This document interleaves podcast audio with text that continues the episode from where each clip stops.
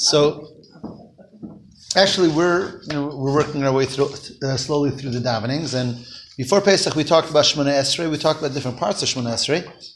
I want to talk tonight about the very last um, paragraph that we say in the Shemona Esrei. Um, if we have the same siddur, it's on page sixty-one. On page which most of us have the siddur, um, page sixty-one. That's the the way it is in Shachris, but it's also in Mincha or of every Shemona Esrei, really. We mentioned many times that the uh, center or the essence of, of Tefillah is the Shemona Esrei.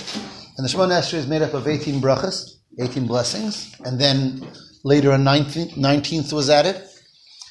Um, and therefore, it's really 19 blessings. Now, if you look at your siddur, the Shemona Esrei really finishes the end of the 19th blessing. Is the 19th blessing is Sim Shalom on page 60. You have a bold uh, word there, Sim Sim Shalom Tova Bracha. And the end of that bracha is Baruch Atah Hashem Hamavarich Es Amo Yisrael Bashalom. We bless Hashem, who blesses the Jewish people in peace, with peace. And that's really the end of the last blessing, the last bracha of Shemona Esrei. Then there's a one line on the bottom of the page. Yihi liratzon imrei fi, v'hegyon libi. May the words of my mouth and the the thoughts of my heart be. Um, Hashem should accept it. Hashem suri v'goali. Hashem is my, my rock, my salvation. And that's we're basically just a, a final. It's a pasuk. It's a verse from Tehillim, and we're asking that our words should be accepted on high, and that's the end. Now there's another paragraph. Elokai Nitzor Lishoni Meira. So we say this extra paragraph that is not part of the Shemona Esrei proper. It's not one of the blessings. It's not a blessing at all. It's a special request just as we finish the Shemona Esrei. And for example, in Shul, when we have the repetition of the Amidah, the Chazan will not say this last paragraph, right?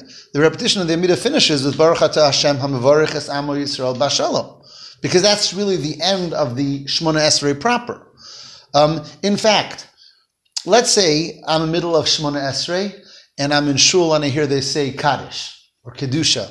Would I answer to Kaddish or Kedusha in the middle of Shemona Esrei? No, right? In the middle of Shemona Esrei, we don't answer anything. But in the middle of this last paragraph, we would. Because this last paragraph, as I said, is not really the Shemona Esrei. It's not one of the blessings of the Shemona Esrei. It's an extra tchina or bakasha, an extra request that we add when we finish the Shemona Esrei. So I want to look at yes. You're in the middle of Shemona Esrei and they're saying Kaddish, should you stop and listen, or should you just keep davening? So you can stop and listen. Yeah, you, it's not it's not required to, but you could. Stopping and listening does not constitute a hefsek. A hefsek. Um, what's the right word for hefsek? A, hefsek. a separation. A separation, right? A stop, an interruption, right? So stopping and listening does not constitute a separation, an interruption, um, and therefore, if I'm listening to kaddish or kedusha, that's okay. I'm not required to, but that's not an interruption. But speaking is a definite no-no in middle of Shemona Esrei because that's an interruption. That's a hefsek. Speaking or moving, we don't move, we don't speak during Shemona Esrei. Really, really under, under, under any circumstances. There's no there's no halachic circumstance that would allow one to stop middle Shemon Esrei. Even if a snake bites you, right? good, good. Barring so if my life is in jeopardy. Obviously, if a life is in jeopardy, then everything goes aside from the three cardinal sins. But um, barring life being in jeopardy, there's no reason in the world why one would stop in the middle of Shemon Esrei. That's pretty pretty strict. But again, same thing. If anyone's life is in jeopardy. Yeah, okay. Which is usually the case when you're trying to die in Right. Okay. So I'm not going to comment on that. But uh, but uh, but obviously, in any situation, in any state of danger whatsoever. So, to the contrary, anyone who starts being machmir when it comes to a state of danger is silly. It's, it's silly. I, I remember it was once um, years ago. I was by a Shabbos table in my parents-in-law's home in Eretz Yisrael and the Shabbos candles were tea lights, and there was a bunch of Shabbos candles on one glass plate. And suddenly, I guess from the heat, the whole thing exploded. And immediately the fire like blew, became a big fire. And there's different people by the table sitting, what to do? You know, it's Shabbos, whatever. My mother-in-law comes with a whole shitload of water, boom, puts it all out. And you know, she didn't stop to think, and of course she was 100% right. Um, this is an apartment building. All you need is one thing to catch, and there's you know hundreds of people in the building. But whenever there's a question of life being in danger, there's no time for thinking. You have to immediately do what you got to do.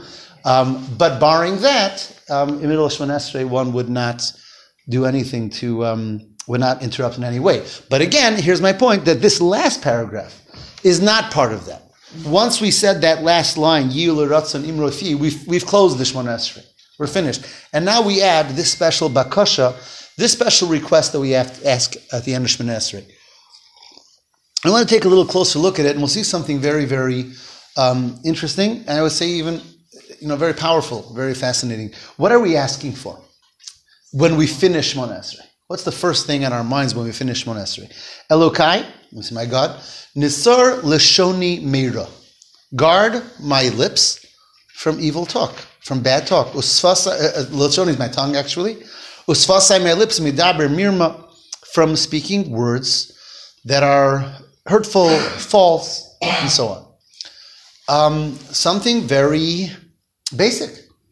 I shouldn't talk lashon hara. I shouldn't talk negative about another person. Shouldn't have. Shouldn't talk negative words. Now, obviously, lashon hara and, and and words are very powerful. Words are very powerful. They can be very, very constructive, and they can be very, very destructive. Um, everything is hashgacha pratis. The parsha of this week is the Torah portion where we read about tzaraas, which is leprosy. And famously, the Gemara says that what's the cause for leprosy Lashon is lashon hara, which is talk, evil, evil talk, talk, slanderous talk, um, negative, hurtful talk. And that's why the leper is different than any other impurity in the Torah, in the sense that the leper had to be totally secluded from everyone else.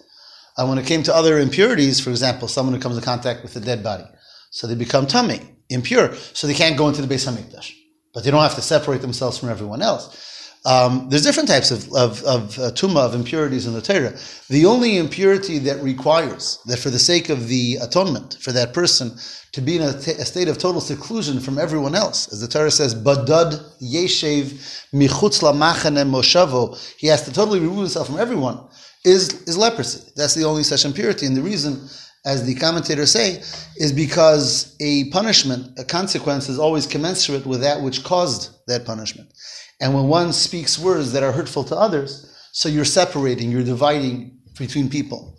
And therefore, in a sense, you have to remove yourself from everyone in order to so to say recalibrate and become a better person, a person that can be amongst people and not cause divisiveness.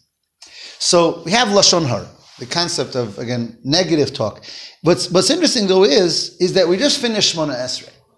We're at ideally a person who daven properly and a person who talked, you know, over the, over the over the months we've talked about the four um, rungs of the ladder, and we talked about the, the four worlds, and Shemon Esrei being the highest state of spiritual elevation, and one reached the level where they're standing before Hashem Himself. And we're, we're finally finished. So one is again ideally at their highest spiritual level. And what are we asking Hashem? Hashem, make sure, help me not to talk lashon hara. The question is, isn't that a little bit um, anticlimactic? Um, suddenly, I'm so spiritual and so holy, and what am I concerned about? Something that seems to be very, very basic, very, very basic. And that's the question that's written, and there's a number of answers given to that question. Um, that I, I wanted to explore them because I found it very interesting. One simple answer is that no, that's exactly the way it's supposed to be. When we're at our high point of spirituality, we have to remember the most basic and, and low points that we might come to. Um, sometimes we get lulled into a uh, false sense of spiritual um, achievement, and we think that we're not capable of doing something very basic and low. We're, I'm beyond that because I'm, I'm such a spiritual person. I'm so um, inspired and so lofty that I would never do such types of things. And yet we know the nature of the human being that we have two souls. We have a godly soul and we have an animal soul. And even if our godly soul is at a very great level of inspiration, that doesn't mean that there is an animal soul lurking somewhere with very negative midas and, and very negative um, traits and tendencies that have to be held in check. So therefore, what we're sort of telling ourselves at the end of Shmon Esrei, That yes, here I've I've davened and I've hopefully davened well and I'm spiritually inspired and I'm, I'm but nevertheless I have to remember that I'm also capable or even culpable of of pretty nasty things and just being not nice to another person and saying words that are nice and harmful and hurtful and I'm asking Hashem for help that I shouldn't fall down there. So even though I'm, I'm so right now everything is so holy, I realize that there's also the other side of myself and something that I have to work on always protecting. So here at the end of Shemon Esrei, we're asking for Hashem, help me just talk like a mensch, you know, not talk hurtful. That's one idea.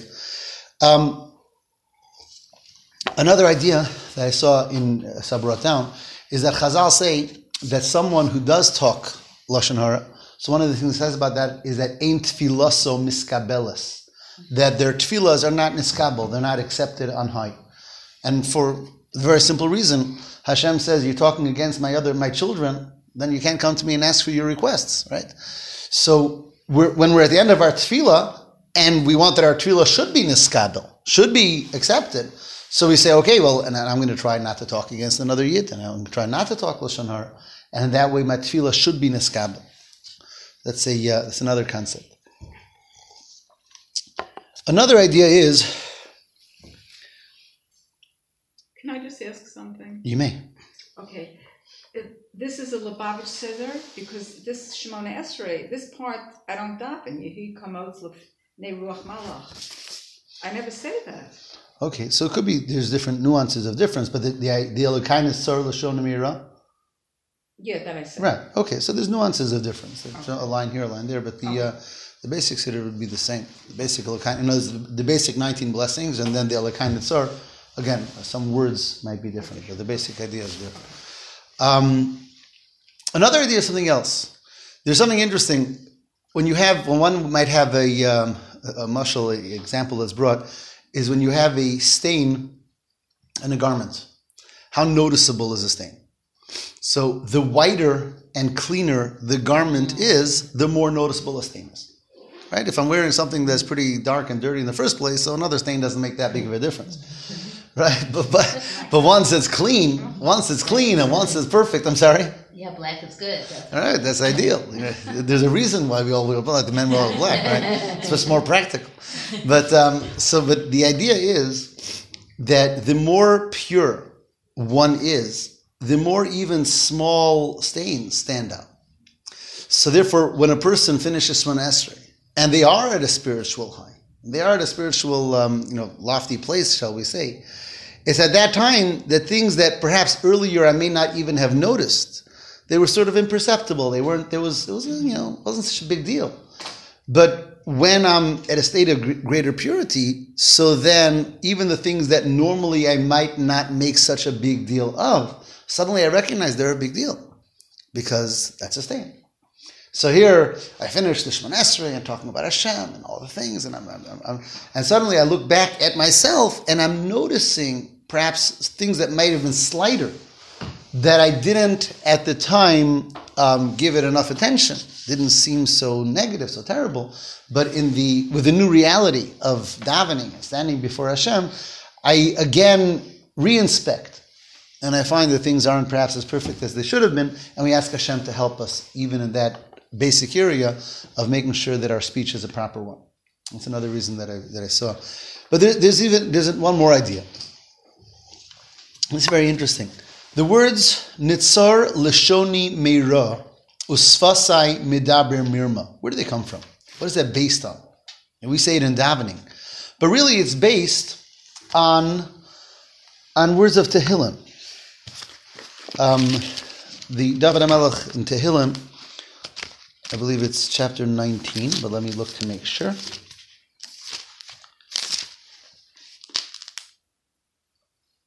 No, not 19. Take that back. Um, give me a second. Say it in the Shabbos davening. say it here. It's chapter 34. I'm sorry, chapter 34 in Tehillim, which we happen to say also in Shabbos davening. Um, if someone wants to look, it's on page 152 in your siddur. Um, in the Shabbos morning davening, where we go through certain chapters of Tehillim, So there's one, for this straight out of chapter 34 of Tehillim, it starts with the words, Lidavid bishanoso estamo. Again, in my city, at least it's 152. Is it there? Right. Lidavid bishanoso estamo, right? Okay. If you go to the very bottom of the page, the last words, the actual last words on the page, Mi ha'isha chafetz chaim, who is the man who, desires life? Mm-hmm. Ohiv yamim liros tov, loves days, wants to see good. Nitzar leshoncha meira, guard your tongue from bad. Usfasecha midaber mirma, and your lips from speaking again words of uh, vicious words, slanderous words, false words. Right. By the way, this is where it comes from. Who is the man who's chafetz chaim, the one who guards his tongue? So you have the, the chafetz chaim who wrote the book on shmiras halashon, on guarding one's tongue, and that's how he and he called his book chafetz chaim. That's how he got the name. His name wasn't chafetz, right? Or chaim. Um, Right, right, Yisrael. But he called his sefer Chafetz Chaim, the one who desires life, and the sefer is all about the importance, the significance of guarding one's words, guarding one's speech, and he and he became known by the name of his sefer, which is something that's uh, common that people might be known by the name of their magnum opus or the great work that they wrote. Take for example the third Lubavitcher Rebbe, the Tzemach Tzedek. His name wasn't Tzemach or Tzedek. His name was Menachem Mendel, but he wrote a sefer called it Tzemach Tzedek, and that's what he's known by as that sefer, the Tzemach Tzedek. And there's other examples to that. But anyhow, over here we have that pasuk, Nitzar Lashon Chamira, guard your tongue from bad and your lips from speaking evil, right? That's if you look if you look there back and forth, this is what we say, Elokai Nitzar Lashoni Mira Usvasain Midaber Mirma. It's a it's almost a direct quote, but with a very interesting and telling difference. What's the difference? One talks about me, one talks about you. Who's supposed to do the guarding? Right? if you look at the Tehillim, Hashem says, or in the Tehillim, it says, who, who was looking for life should guard their tongue and their lips. So whose job is it to guard our tongues and lips? Uh, Ours. Ours. But what do we say in davening? Elokai, God, Nitzor Lashoni Meira. Please, can you guard my lips? Guard my tongue? What's going on? Whose job is it? So again, this is clearly a takeoff of these words in the pasuk and Tehillim, right? It's, it's the same words, it's the same concept, and yet we're changing something. It's sort of Hashem. You want me to do it? No, you take care of it for me. Like, who's doing the dishes tonight? You do. I'll do it. Right. So what's going? I mean, it doesn't. We're finished Shemona Esrei. Hashem, you know? It's too hard for me now to talk lashon hara. Can you make sure I shouldn't? Yeah. So what's what's going on? What's going on? So I saw written the following. There's two types of lashon hara. There's there's one type when a person sits down to talk gossip, talk about someone else. And that's obviously very negative and comes from not a good place and it's something that we gotta not do. Right? But then there's something that's much more what's the word I'm looking Intangible. for? No, no, not intangible. It's sort of like, L- less insidious, right? I think so. No, insidious means bad. Bad. Th- th- then there's one that's much uh, more more uh, Subtle. subtle. Thank you. So much more subtle. I, ref, right. In other words, I'm not like sitting down to talk things. It's just that while I'm talking, it just slips out. I don't mean to say something negative, and we're not even talking negative. It's just I'm talking about something else. But things just sometimes are said or thought. I, n- I didn't mean really. I really didn't mean it. I, I honestly didn't mean it. I was just talking. It just it just slipped out. Obviously, it's so much more difficult to be on guard even from that type of negative speech. And that's the difference between these two places. The, the basic don't do it, that's number one, our job. Our job, just like we're not allowed to hurt someone physically, we're not allowed to hurt someone uh, emotionally or mentally or with, verbally. Um, it's something that we're not allowed to do. But many times what happens is that it doesn't come from a wanting to or for a or, or in anything in any way premeditated. It just it just happens. And that's where we ask Hashem's help. Hashem, I don't want to talk negatively against someone. I don't want to hurt someone else's feelings. But I know that sometimes it happens, and I'm asking Hashem to help me guard myself from it happening when I when I'm not trying to do it. Right? So again, I can't ask Hashem to make sure I don't do Averis when I want to. You know, if I you know don't do it. But I but I'm asking Hashem to help me that it shouldn't happen inadvertently. It shouldn't happen by accident. And that's what we're saying here. In other words, we're being more cautious than the basic level of caution. The basic level is a mitzvah, is an avera. Obviously, we're not going to do it. But the, the, the, the added help that we're asking is that even in those areas when it would happen by accident, so to speak, and I didn't mean to do it, nitzar, and that's why we turn to Hashem and we say, we know that in Tehillim you told me to guard my lips, and of course I'm going to do my job. I'm going to work on trying. Now I'm not going to sit down and try to talk negatively about someone. I'm asking for the for Hashem's help that it shouldn't happen even when I'm not trying to do so. And that's why we're saying that at the end of Shemona Esrei, because as we said earlier, this person already davened Shemona Esrei and davened the whole davening, hopefully is on a greater place. So here we're more worried even for the subtleties. Like we said, um, even for, um, like we said about that, that stain that sometimes is not so apparent, but now that everything is white, even that stain is very negative. We realize it's negative. And we recognize that even when we hurt someone inadvertently, the person was hurt. The fact that I didn't do it it wasn't premeditated, doesn't make it less hurtful. And therefore, we're asking Hashem, Nitzer Mira. We're asking Hashem that He should help guard us as well. When on that note, I brought along a Tanya. I just wanted to read something very powerful. Um, you know, again, about the more, the more subtle types of negative and hurtful um, Lashon Hara, talking or, or, or hurtful talk. So in you know the, the Tanya itself is one book, but it's made up of five sections. The fourth section of Tanya is really letters. It's a collection of letters. It's called um, Igeres HaKodesh. Um, when the Alter Rebbe himself wrote the Tanya, he only wrote it as a book of three sections. Lakutei Amarim, the Shara Yichud Vemuna, the, the uh, Gate of Faith, and uh, Igeres HaTshuva, the letter for Tshuva. His sons, after his passing, added another two sections. So the fourth section is letters. They called it um, the Holy Letters. And although the Alter Rebbe wrote thousands of letters in his lifetime, they compiled 32. 32 letters that they felt were, uh, again, his sons was his successor, Reb Dov Ber, the, the, uh, the Mittler Rebbe, and his brothers. And they compiled t- uh, 32 letters that they felt are very, have very, um, are, are very important letters for everyone. So they became part of the Tanya proper. In chapter 22 of the Igeres HaKodesh, he talks about, he's writing to a community and he talks to them, he talks about Ahavas Yisrael. He talks about the, the importance of, of really truly feeling how all Klal Yisrael is like one person. That Kilanu Ish Echad were, were, were one person and to be able to feel humble before every single person and recognize that no person is incomplete without everyone else. Right? We're, we're one entity and we can never be, in, we can never be complete um, when we're when we, when we distance ourselves from someone else. Right? So in Kena Nachnu Hayes Kulanu Ki Ish Echad Mamish, we're all like literally one person, and so on. And therefore he says, Al Al Kain Ahuvai Yididai, he says, my, my, my beloved, my friends, Navina, please, L'treach b'chalev nefesh. He says, I want you to work on this with all your heart and all your soul. L'skoya ahavas re'ehu bilibai to wedge the love of another Jew in our hearts. And it says, says it's not something easy and it's not something automatic. You know, obviously, so truth, love for every yid is not an easy avodah. You know, for some for kids, we think it's just you know shear your blacks, but real, real avas, avas, real avas to be able to look at every other yid and really love them. He says something that I want you to really work hard with. And then he says, "V'leisala v'ish esras re'ehu al tachshevu bilvavchem ksiv." He says, bad, the bad of another person, don't even think about it. Don't let it, don't let your mind dwell on something negative about someone else. It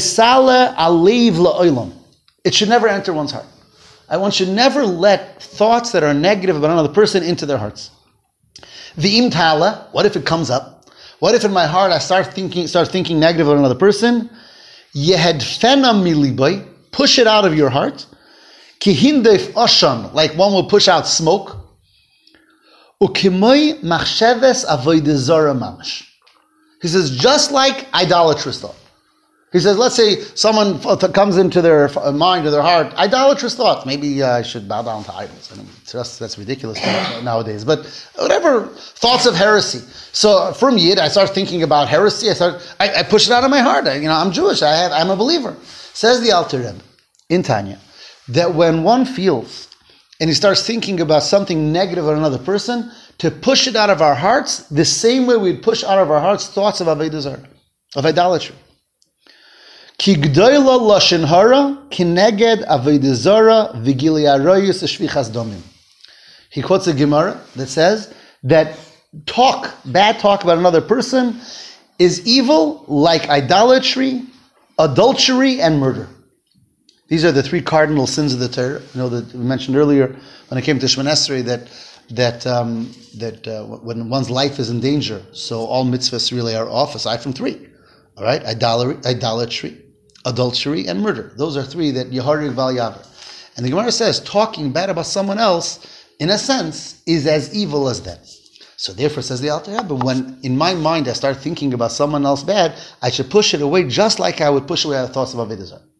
Now, question is, but that's talking lashon hara. The Alter Rebbe is saying even thinking something negative about someone else. Where do you get that from? You following? Right? Lashon hara is always understood as What talking. hap- What happens if the person has really did something wrong to you? Right. So well, let's let's get to that in a moment. Let's, but How first, do you do it? Yeah. how do you? How do you, Yeah. how do Push you away turn the your thoughts? Right. Okay. Good. But give me one second before that. Before that, he the Alter Rebbe took lashon hara to a different place, and he says there's talking and there's thinking. He doesn't want us thinking it. Why? The aver is talking, and here he says something very interesting. He says whatever is bad when we say it, in a sense, is even more harmful to, to the soul when I think it ah. because thinking is closer to me. Thinking is more internal than words. You know, when you say something, Okay. it's, it can be very harmful, it's but it's gone. It's like, it's gone. You know, I said it. When something is in me and I'm like, you know, dwelling in it, and stewing in it, then that badness is just there and there and it's creeping into every part of me. And the same is true with anything. We talk about different types of averas, different types of sins. People have this, this feeling, Rambam writes about this, that, you know, to do something is bad. But let me just, you know, think about it. Let me just, you know, dream about it. Let me fantasize about it. Because I'm, just thinking. Big deal. So Rambam writes, he says, people think that thinking is not a problem. He says, to the contrary, thinking is where you're at. What you did, you did. Now, doing is, is not okay, but it's sort of outside of me. But when I'm living with it, when I'm, so then that's like really becoming part of me every moment. And that's what he says here. He says. If the words are so bad, how much more so the thoughts? That this is known to all those who are wise. How much more powerful thoughts are than words. For a good way and for a bad way. You know, in a positive way. When one, let's say one learns, you, you learn, you say the words, and then there's thinking about it. Thinking about it brings it so much more closer to me. So thinking is more powerful in a positive way. When I think holy thoughts, that affects me more positively than just saying holy words. Because again, words are more external. So just like positively, holy thoughts have a greater impact on my soul than holy words that I uttered. In the same way, negative thoughts have a greater negative impact on my soul than negative words. And therefore, and he finishes with a bracha, Hashem HaToiv, HaMavarich Esami Bashalom, Yasam Aleichem Shalom, God who blesses us with peace should bless us all with the ability to have true peace amongst each other and so on and so forth. But that's what he writes. Again, this is very, very powerful words, and, and in the, again, it's, it's chapter 22 of the Igeres HaKodesh, the holy letters of the fourth section of Tanya. But that's where the Alter Rebbe writes this concept, where he, he's really like begging the Hasidim not only um, not to speak badly one against another, but even to um, to concern ourselves with, eh, but even to to to see to it that our, our thoughts are in negative, and when those negative thoughts do come to us, he says he asks us to push them out of our minds. Now, you ask the question, how do we push negative thoughts out of our minds? You can control control words, but you can't control thoughts. So, I mean, I'm sure there's a way to control thoughts. Yes, too, you let's know. hear how. Let's hear how. I'm sure there is. Everything to reveal in one class. Well, there's ways to, con- to control Well, obviously there has to be ways to control Yeah, thoughts way because Yeah, because If you take certain actions. right, in other words, That's right. Uh, there, there is a there is a great story, and I'm, I, I hope I'm going to say it. I, I think it was of the Magid of Mezrich, who was the Alter Rebbe's Rebbe. I think it was him. It was either him or the Baal Shem Tov, but I think it was the great Magid. And he had someone came to him and he said, Rebbe, how can I control my thoughts? He says, my thoughts run wild in all these different places, and I would love to control them, but I, I'm not in control. So, as he would famously do many times, he sent him to one of his disciples. The Maggid had many of great disciples, and his disciples were all holy people, or many of them were holy people, and you know, miracle workers and so on. And he sent him to one of his disciples, and I don't remember now which one. And he sent him to the disciple and said, Go visit my disciple, maybe he'll be able to help you.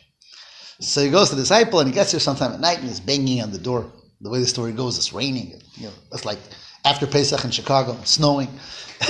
and he's he's banging on the door, he's banging on the door, and the guy's not answering. But he sees from the window that he's there. After a while, he gets tired. After a while, he starts banging again. This is going on for a long time. I don't know how long it took. At some point, he opens the door. Oh, Shalom Aleichem. He takes them in, he gives them what to eat, he gives them where to sleep, everything as if nothing happened. And he didn't say anything, and he went to sleep, woke up in the morning. Everything was fine. He davened, he ate. And finally, he couldn't contain himself anymore. And he says, Rebbe, you know, you're a wonderful host and everything is so wonderful. There's one question. Why you leave me outside in the cold for three hours last night when I was banging on your door? So he says, simple. He says, I wanted to show you that in my home, only what only to whom I open the door and when I open the door do I allow someone into my home. I'm in control in my home. And a person has to be control in themselves and to allow in only who they want to allow and when they want to allow. It was the answer to the question that he had come for. Our mind can't be a place that's just open for other um, influences to decide whether they want to be in my mind or not. In other words, obviously, it requires tremendous self control.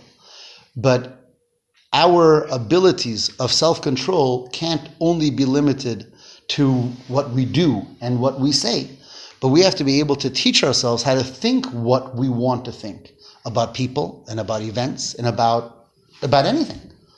Um, because ultimately, what we do think about is going to trickle down into what we speak and is going to trickle down into what we do. Um, I didn't answer the question exactly how, but a, a person who is in control of themselves truly controls also what I want to think about.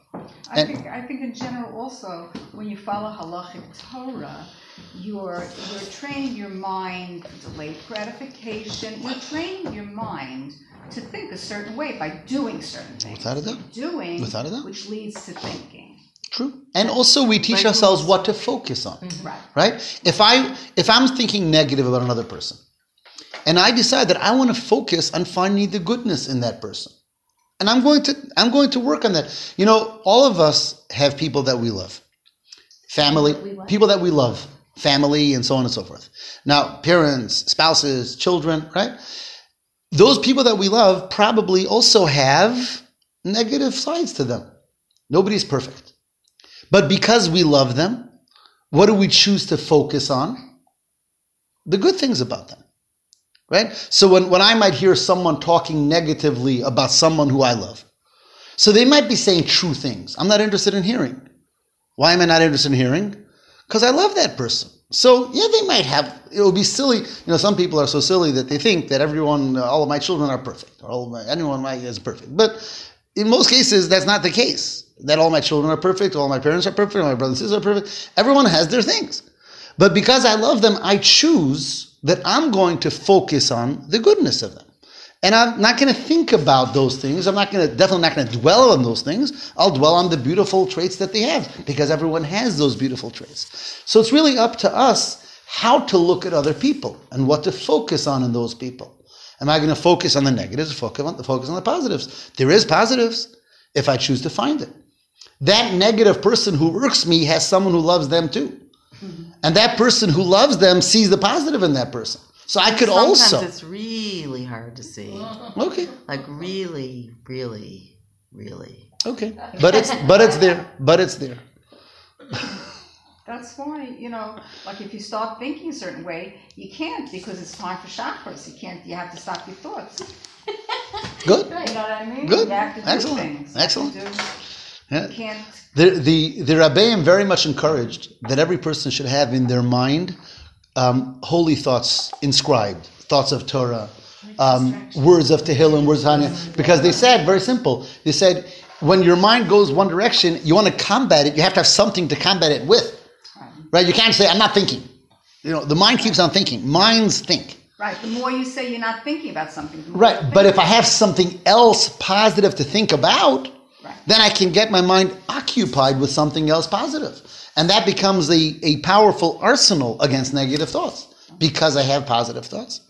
Right? There's a whole host of things that we have to do that we can do There are a to. lot of skills. I'm sorry? There are a lot of skill as a therapist. For there are sure. a lot of skills you can use to train For sure. to train your thoughts. And, and obviously, going to places that are going to inspire negative thoughts is not helpful either, right? Exactly. So it's all there's so much going on, but ultimately, a person who's trying to control themselves, there are many different tools that I can do to control not only my actions and not only my words, but even my thoughts. And and here the Alter Rebbe is telling us the more we work on Ahavas Yisrael, on true finding the goodness and the beauty in another person, the less we'll have to struggle with not thinking badly about them. As I said, my own siblings and children, I don't have to work that hard not to think badly about them. Not that there isn't bad there to think about, it's just I love them too much to go on that route. So if, if everyone is my brothers and everyone is my sisters, which is the emes of Klal Yisrael, then I don't have to work hard on not finding the bad in them. There's so much good that I'm just thinking about. And that's what I that's the only thing I want to think about. Like, of course, like I'm making it easier said than done, but this is our avodah. This is the avodah that we're talking about. So at the end of a whole long Shemoneh Esray, when we were super spiritual, we come back and say, Hashem, I need help in just basically being a good person amongst people, and not being hurtful to another person, and not speaking or even subtle negative talk, or even thinking negative, as the Alter Rebbe adds here in time. And of course, what's a very powerful catalyst in that, as he says a little further, is v'nafshi ka'ofar lakol tihiyah. That I myself should be humble. The more one is humble, the less we get hurt by people. Does that make any sense? In other words, the more I'm into myself, the more I'm constantly being hurt. And then there'll be more negative thoughts about the other. For sure. Right. For sure. Because one who's very into themselves and into their this and that, so someone looked at me wrong and someone said something wrong and someone this, I've been hurt, my, fe- my feathers were ruffled again and again. Because, you know, um, there's a story of one of the Hasidim, and again, I'm sorry, I'm remembering names tonight, who came into one of the Rebbes. In fact, I think it was the Rebbe Maharash, whose birthday is tonight. Tonight is Beis Iyar, the second uh, night of the month of Iyar, and the birthday of the fourth Lubavitcher Rebbe, and the Rebbe Maharash of Shmuel. So I'm pretty sure that this story happened with him, that a chassid walked into him and says, I feel that everyone's always stepping on me. I think he meant figuratively. He says, everyone's always stepping on me. So the Rebbe told him, he says, don't spread yourself out so much. In other words, don't be everywhere so everyone won't be stepping on you. The, idea is, the, the more we're, I have to be everywhere and everyone has to know about me and everyone this, the more I'm putting myself out there to be stepped on and to be hurt. The more one is humble and discreet and not into their own grand, you know, grandness, the less I'm hurt by people. And that's what it says here. It says, um, "V'nafshi ka'afar lakol tiyeh." But there's even something, I, I skipped a few words that are even more powerful and, and fit directly into what we're discussing here. What is the last, the last word on the first line? Vilim kalalai nafshi sidom. What does that mean? Vilim kalalai nafshi sidom. Um, to those who curse me, Oh, cursed. to curse, or those who make light of me. It's different ways of reading that word, but they're both the same thing. Nafshi sidom. What does the sidom mean?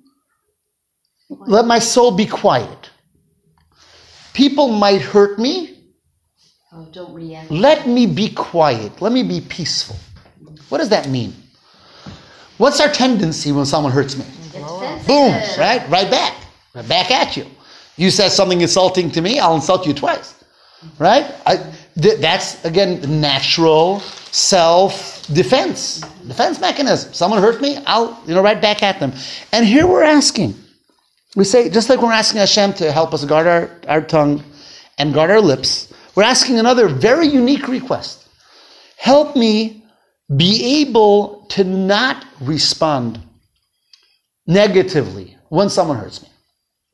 Is that an English, uh, the English translation? Yeah. To listen- Yeah, I'm curious, but it's not. No, no, I would like to see, I would like to hear. It's not, um, look for it, it's not. I can find it if you want in a second. that- Okay, it's not the same. Yeah, yeah, I know. For one. Why do you have more? It's a German.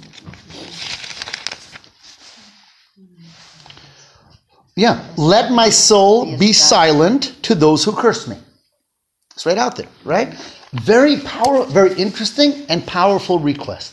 Again, our tendency is we respond. And we're asking for the ability not to respond. Now, I want to I want to talk about this, but I want to preface what I'm going to say with there's because I know this many times comes up. Someone says, "So should we let ourselves be hurt? Should we not protect ourselves?" We're not talking about that. One should never. One should always protect themselves. One should never let themselves be hurt.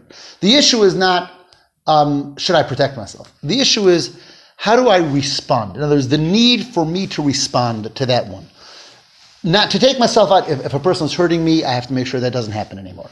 Whether however that goes and depending what the hurt is and there's all different types of hurts that's a whole different discussion and i don't want to get involved in that discussion. I want to talk about the midos aspect of the need to hurt back. And that's what we're asking hashem. Maybe I, I was hurt. Do i need to hurt back do i need to make sure that if they hurt me i'll get them back that that that um, ve- what's the word uh, Vindictiveness. Vin, or ve, ve, vengeance, Vengeance, vengeance, yeah. or, or revenge, really, right? So there's a very beautiful Gemara that I want to talk about for a few minutes. It's a little, it's a little bit tough, but but let's let's. Uh, the Gemara talks about says the following that tzaddikim says pious peace, people are ne'elavim ve'enam olvim. The word ne'elav means to be embarrassed. Ne'elavim, they're shamed by others, but they don't shame back. Then it goes on, I'll come back to it. Shomim cherpasam, they hear others who belittle them or whatever. Velo meshivim, they don't respond. Smechim biyisurim, they're sameach, they're able to be happy even when they're afflicted. Such people, says the Gemara, these are tzaddikim, and Hashem rewards them, etc., etc., etc. This is in two places in the Talmud where we have this quote. But so really, so it's written and, it's also actually mentioned in Tanya that there's three levels here. Even though it sounds like one thing was said, but really there's three steps in in greatness of humility. The first one was they're embarrassed and they don't embarrass back. What does that mean? Let's stop there for a minute. Again, someone hurt me. Should I hurt them back? Again, we're not talking about protecting myself. The need to hurt back, that's that's a negative midah. You know, I once heard, who here remembers Rabbi Shusterman, Alav Shalom? Anyone? One of the, the long, the Rav here for so many years. Great man, right? So I remember hearing this from his son, Shmari, should be well. That Shmari said one time, a person walked into the house, at his father's home, and he screamed at him and he insulted him and he like really acted like whatever. And sat quietly. For those who remember Rabbi Schusterman, never ruffled, never this, and whatever. Good evening. walking to the door. That's it. So son asked him, Ta, that person just screamed at you. He insulted you. How did you act so civil, so nice, so to him? And he said, my father answered me. He says, just because he's not a mensch, I should also not be a mensch. Why do, if he's not a mensch, that's a problem he has to work with. Why should that rub off on me that I should stop being a mensch? I have to be a mensch. That's, that's number one. Words, The fact that someone was bad shouldn't bring out badness in me.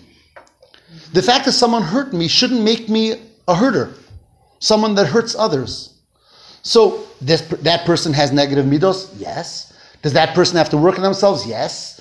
Will Hashem deal with that person? Yes. That doesn't turn around to become my calling now. That because they were hurtful, I have to hurt them back. So that's level one. Not such an easy level, but that's level one. That the fact that I was embarrassed or shamed should not therefore translate into me having to shame them and embarrass them back. Okay?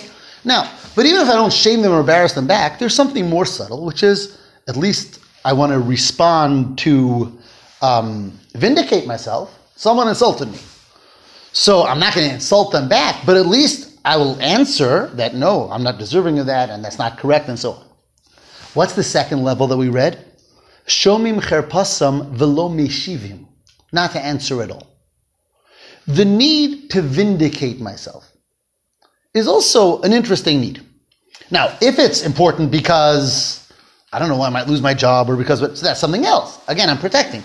But just the fact that because someone says something negative about me, it's important for me to set the record straight. That importance is not an Avera, but that doesn't come from humility. Someone insulted me. Okay, done. I'm quiet. Like in this in that story of Rabbi Schusterman, he, he didn't answer, he didn't correct himself. He said, Okay, thank you very much. You know, be well. And that was the end of the conversation. There wasn't the need to be right. A lot of times we have the need to be right. You know, in an argument, in a in a this and that, I have to make sure for the records that I'm right. That's not so important. I know in my heart that I'm right. It's okay. Again, if it's important because now uh, you know my my children aren't going to like me, that's something else. But if it's just about me making sure that it's said that I'm right, that also is not a, a humble trait that comes from I have to at the end be right. Having to be right is not a trait of humility. It's good for it's not that I know that I'm right. It doesn't have to I don't have to announce it. So that's a second level. Are we following? You know, as level one was I don't have to hurt back. Level two is I don't have to vindicate myself. I'm okay. I, I know that I'm okay. So someone said something. So they said. That's level number two. Then there's the highest level. Hasmechim biyisurim. I'm actually be able to, I'm able to be happy when someone insulted me. What's there to be happy about? What's there to be happy about? They just hurt my feelings. They insulted me. They screamed at me. They didn't make me feel good. What's what's so good about this one? You're maintaining a constant level of happiness. Right. You but really are okay. I'm maintaining. But why does this make me happy? Why am I happier? There's a, Because you you're not overcame a thinking- test. What? Okay, Okay, go ahead. No, I didn't hear what you said. I was listening. I said I overcame. You overcome a test. that's good. That's Or you thanked Hashem, but you're not like him. Okay, nice, nice, nice. I just heard, I want to say about something that you said. I just heard something magnificent two days ago that I wasn't planning on sharing, but because you said that, one of the great um, Rebbes who survived the Nazi death camps and lived to create a whole new Hasidus was the Rebbe of the Klausenburg Hasidim. I don't know if anyone heard, of Halberstam, great person. Um, so much about him. He passed away actually in the same week as the Rebbe in, in 1994, like three days later. Um, a tremendous man, and there's so much about him. But one of the so I, again, uh, this one thing that I heard this Shabbos was that one time they were being forced to climb some I don't remember even what climb something, and if you would falter, they would beat you until either you died or you moved and whatever. And he was the one, and, and he had fallen, and they were the Nazis were just beating him, just beating him mercilessly, and the people around him were just thinking where they're going to bury him. They, they thought it was over, and somehow he pulled out, and he, and he whatever, and he was the rabbi in the camps. He had his chassidim there. So someone asked him after that. He said, "Even after this, could you still say?" Ubanu bacharta mikol ha'amim, that Hashem chose us from amongst all the nations. You see how downtrodden we are and how we're being murdered and killed, and you felt it on your own skin today. Could you still tomorrow morning say Baruch Atah Hashem Ubanu bacharta? And he says, now I can say it with even more kavanah, because look at what the other nation looks like, and Hashem made me so different. That's what he said. Exactly what you just said. That when you see someone acting negatively, in a sense, that makes me feel good. That look how I could be and how I'm not. And that's what he said. Very amazing. Um, he was actually very close to my grandfather. After, right after the war in the DP camps, he only ate from food that my grandfather was the mashgiach on. And then he married off my grandfather and grandmother in the DP camps, the Klausenburger, the Klausenburger Rebbe. Right? Anyway, back to here. But I want to finish with something else, which is why would one be happy when they're insulted, when they're hurt? What's, what's so good about it? And the Alter Rebbe, again, Tanya, says something amazing. He says, a person ultimately who has real amuna in Hashem knows that if I was insulted now, if I was hurt now, Hashem, I was supposed to be insulted now and hurt now. What might there be positive about being insulted and hurt? Hashem might cause atonement for me for things of the past. Right? We know there's a the Ramban, Nachmanides says something very amazing. He says that all of us have different things that we can use a little cleansing, a little atonement for, right? And that's why after life there's the concept of Gehenna, right? Well, it's Gehenna about Hashem is angry at us, wants to hurt us. It's all about cleansing, cleansing and purifying and atoning. Says the Ramban that any pain that we suffer in this world causes atonement that is way accomplishes way more than what atonement in heaven accomplishes. In other words, a little bit of pain in this world is able to exempt us from what would have been what would have been much more painful and for much longer time after life. In fact, he says a very interesting example, a physical example. He says when you're looking at the uh, at the line of shade during the day, right? The sun is moving in heaven, and the, there's the line of the shade, the shadow, and it moves, right? So if the line of shadow, shade moves down here ten feet, how how far did the sun have to travel in heaven for the shade to move here ten feet? Probably hundreds of miles. He says Hashem created the world in a way that every small thing over here accomplishes what up there is tremendous. So Ramban says a little bit of pain in this world saves me from who knows how much pain in the next world. A little bit of cleansing in this world is so much more powerful and therefore so much more concentrated than how much I would have suffered there. So therefore, says Al Rebbe and Tanya, when a person suffers pain in this world, nobody looks for pain. But when we do suffer pain, what's the healthy way to look at it, the spiritual way to look at it? That Hashem is scrubbing me a little bit, taking off those things. And in His kindness, He's doing it to me in a way that's so much more concentrated, so that a little drop of that here is saving me from so much more of it. So here, a person, I was insulted and hurt. The, the real ma'amin, the real believer, thinks in his heart, wow, Hashem did that. And He just now helped me so much. He made me purer, He made me cleaner, He made me more refined. I had to go through some painful moments, and He gave it to me in that way. Right? There's a Yiddish expression we say, should be a kapara. Yeah. What does that mean? Something bad happened? Okay, but you know what? We, what could have happened? What, what maybe should have happened? This little bit should, should take care of all that. So again, we don't ask for it. We don't look to be insulted. We don't look to be hurt. We don't. But when we are, the real believer says, Baruch Hashem, that Hashem gave it to me in this way, and hopefully that takes care of what a lot. But and, and being that I'm a humble person, I know that a lot's coming to me. So so so Baruch Hashem, it happened. That's Asmechim B'Yisur. So that's the three levels. Level A is when someone hurts me, I don't hurt back. Level B, I don't even have to vindicate myself. I'm good. Level C, I'm actually to have simcha when I was hurt. Not because I like being hurt, but because I recognize Hashem did it, there must be a very good reason for it. And it actually was very helpful for me. And all that lies in these three words, Vilim kalalai nafshi sidom. That even when I'm hurt, even when I'm cursed, I shouldn't feel the need to respond, to hurt back, to vindicate myself. To the contrary, I should be peaceful, serene, even happy, and recognizing that pain ultimately comes from Hashem and ultimately is for my benefit as well. We'll stop with here and um, see where to continue next week in Hashem.